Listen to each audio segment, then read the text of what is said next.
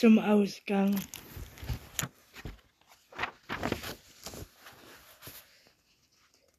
Das Graue im Mondschein.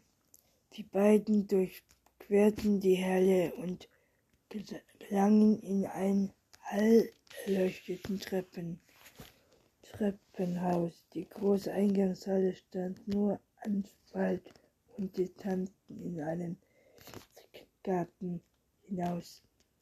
Das Gras weicht hier knirschlos statt, statt im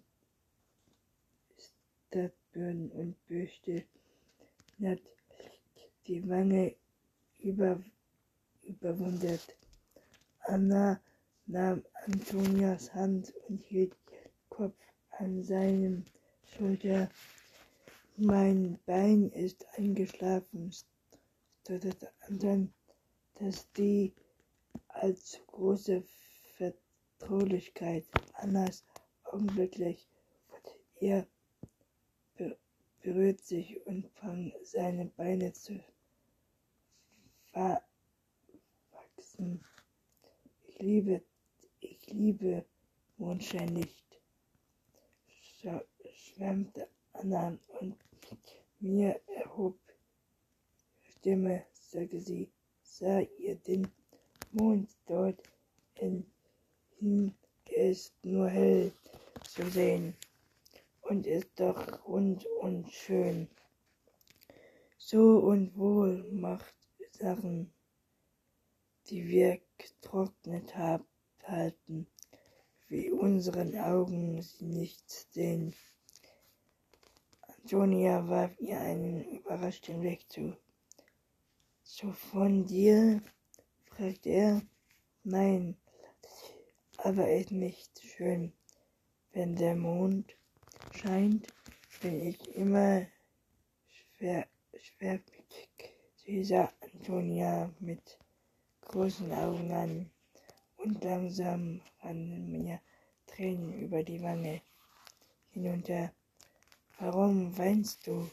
fragte Anton. Los, weil ich so glücklich bin, flüsterte sie und lief davon. Anna rief Anton bestürzt. Niemand antwortete, nur bei der Hals ist leise. Anton rief er noch einmal. Anna rief er noch einmal, diesmal antwortete eine Stimme, hier bin ich. Stolz, dass Annas Stimme sein, hatte sie nicht viel zarter geklungen. Ein furchtbarer Verdacht tauchte als Anton auf er.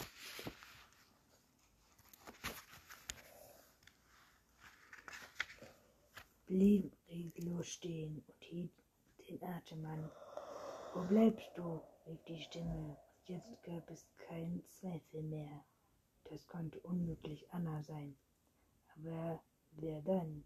Ihm fiel die Geschichte über Werwölfe ein, die Rüdiger erzählt hatte. Etwas leuchtete zwischen den Sträuchern. Er fühlte plötzlich eine unerklärliche Sehnsucht, dort zu sein, und ohne sich dagegen wehren zu können, machte er ein paar zögernde Schritte. Da wurde er von hinten am Umhang gepackt. Anton, hörte er es schwörte rufen. Es war Anna. Schnell ins Haus. Da drüben, Tante Dorothee. Anton sah einen Schatten zwischen den Sträuchern hervorkommen, der sich ihnen mit großer Schnelligkeit näherte. Aber da hatte sich die Tür erreicht und schlugen sie hinter sich zu. Am ganzen Körper zitternd lehnte sich Anna gegen die geschlossene Tür. Fast hätte sie dich gehabt, flüsterte sie, und es wäre meine Schuld gewesen. Ich dachte, sie sei auf